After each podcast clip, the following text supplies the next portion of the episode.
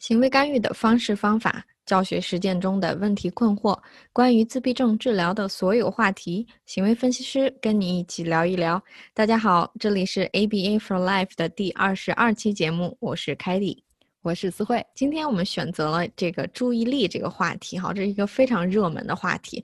但是呢，在进入今天的话题之前，我们有一个非常重要的消息跟大家宣布一下。是的，也就是我们 MyStar 的知识店铺终于正式上线了，太激动了。对，嗯，那在下方节目的具体的介绍当中有我们知识店铺的链接，呃，希望有兴趣的家长或老师可以点开链接收听我们呃三期线上的福利讲座。这些讲座每一期都是凯迪跟我每一个月为大家精心挑选的内容。那我们以福利的形式，其实非常便宜，收听一期讲座可能是不是少则也得几十块钱，多则上百上千都有。那我们只需要一块九毛九和三块九毛九就可以听我们每一期有差不多一个多小时，像华教授的第三期有将近一个半小时的这个讲座的时间。我觉得，嗯，以这种福利的形式发放出来到我们的知识店铺当中，呃，希望大家多多关注。对，而且是视频讲座哦。是的，同时呢，我们要也要期待一下哈，下个星期我们要上线我们 MyStar 的第一个正式的系统课程。嗯，大家要期待一下。是的，最近我跟凯丽也是忙得不亦乐乎的去从这个课程的设计，呃，到录制到准备，呃，整个也是视频线上课程啊，不会说只是有音频，因为我们想建立一个更加互动型的，呃呃交流型的这个这个培训活动，所以希望大家可以多多关注 MyStar 的更多的产品。然后我和凯迪的初衷也是整合。越来越多的资源和干货，为大家源源不断的把我们的呃在这边的经验和一些系统，慢慢的呃把 APA 让所有的人知道它是什么样的才是正统的、正式的、高效的、循证的。所以希望大家要多多关注我们。嗯，好，那我们就进入今天的正题，注意力这回事儿吧。那我们下面就进入到今天的话题哈，注意力这回事儿，它为什么这么重要嘞？嗯，我觉得是贯穿在生活当中的点点滴滴。不管是你学一个东西需要注意力，你加入同伴的游戏可能需要注意力，看着同伴哎到哪儿了，你要做哪一步，下一步怎么玩儿。比如说在家里让孩子完成一件，比如说独立自主的工作，比如说衣服叠好、呃收好，或者是自己去刷牙，独立的写完一张作业，或者是上完一节课，再到你可能出门去超市买一个玩具等等。我我认为注意力这个话题之所以重要，是。因为它贯穿了真的是点点滴滴，并且也是我们学习能力的一个非常大的一个呃前提条件。嗯，说的非常正确。我觉得注意力这回事儿呢，今天就像我们的题目一样，其实它没有这么简单。所以今天我们要从行为分析的角度跟大家探讨一下注意力。到底是怎么一回事儿？或者我们会经常听到家长朋友和老师朋友经常会，嗯，说，哎，这个孩子注意力不好，注意力的能力不够高。那到底是不是注意力的问题，还是其他的问题？还是我们要怎么样去提高注意力呢？其实我们今天都要跟大家首先来把注意力到底是什么东西，嗯，来解释一下。好，那我们先来看看它的定义。注意力的定义是。当环境中的刺激发生的时候，可以发现它或者留意它。哎，我觉得这个很有意思。这个定义啊，可能和我们大多数家长和老师想的不太一样。我们可能认为注意力嘛，就是我发一个指令，你注意到我给你发这个指令，并且去做。但是有没有想过，回到这个？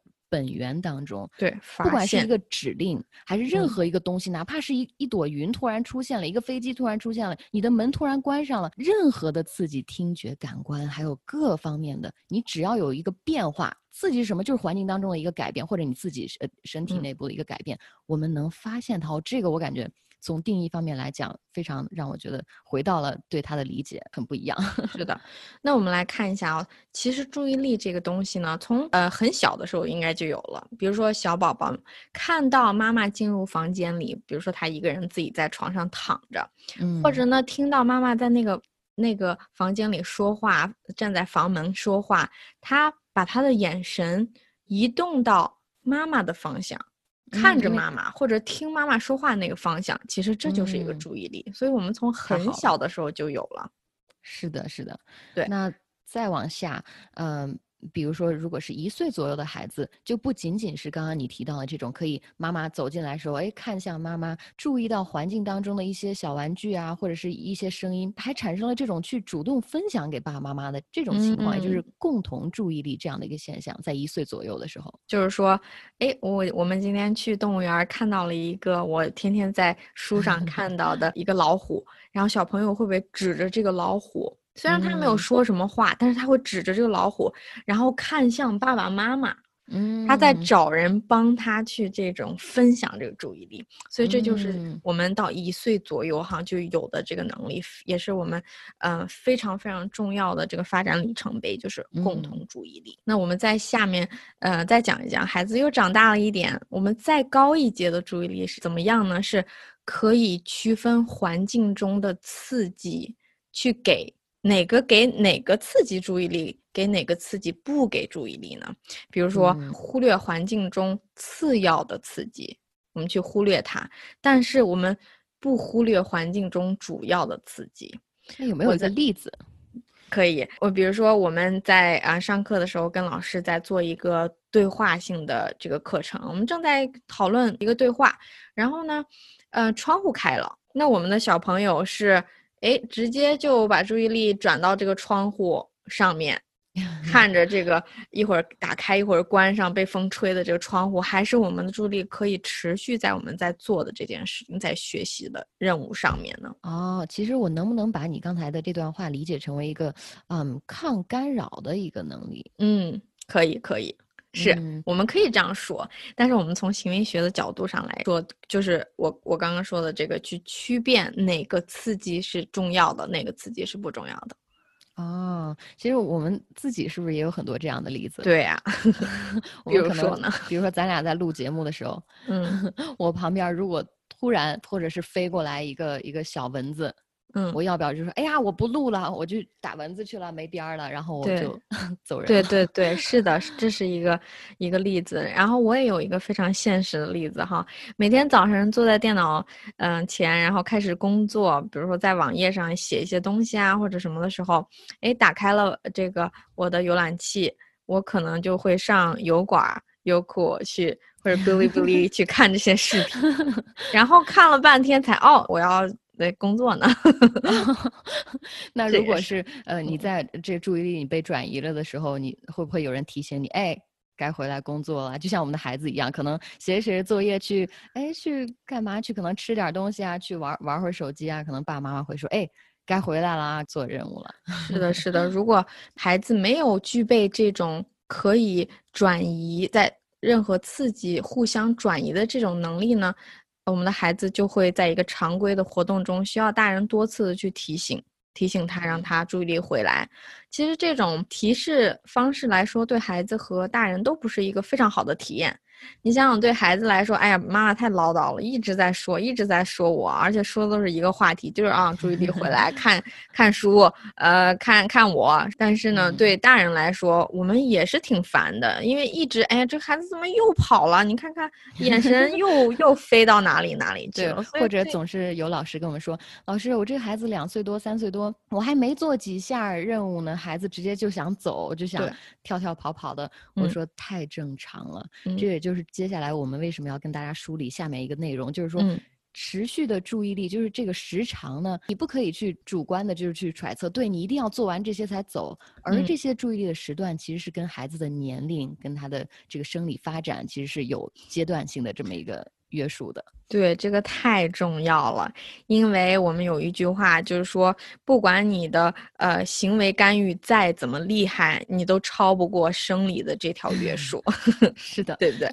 对。那接下来，呃，我们可不可以跟跟大家梳理一下，到底从比如说从两岁开始吧，一直到年龄特别大，十五、十六岁，他到底这个按照生理发展来说，他的注意力的时长到底有怎么样的变化呢？嗯，我们其实，在两岁左右的孩子，我们的注意力哈，我们叫 attention spans，就是他注意力的持续的时间广度只有四到六分钟。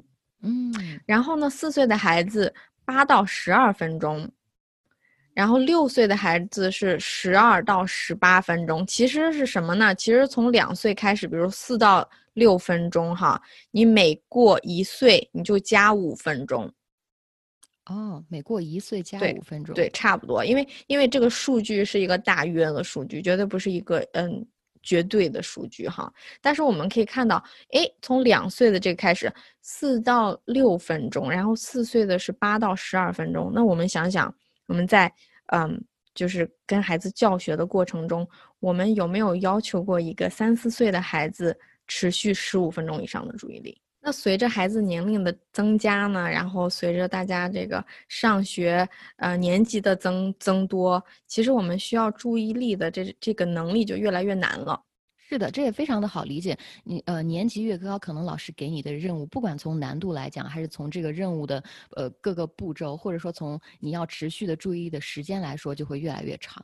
对，嗯，这里我们要给大家介绍一个词，就是多重任务。多重任务叫 multitasking。其实多重任务从我们行为分析的角度来说，我们可以把它看成另外一种解释的方法，就是注意力在各种刺激之间转移。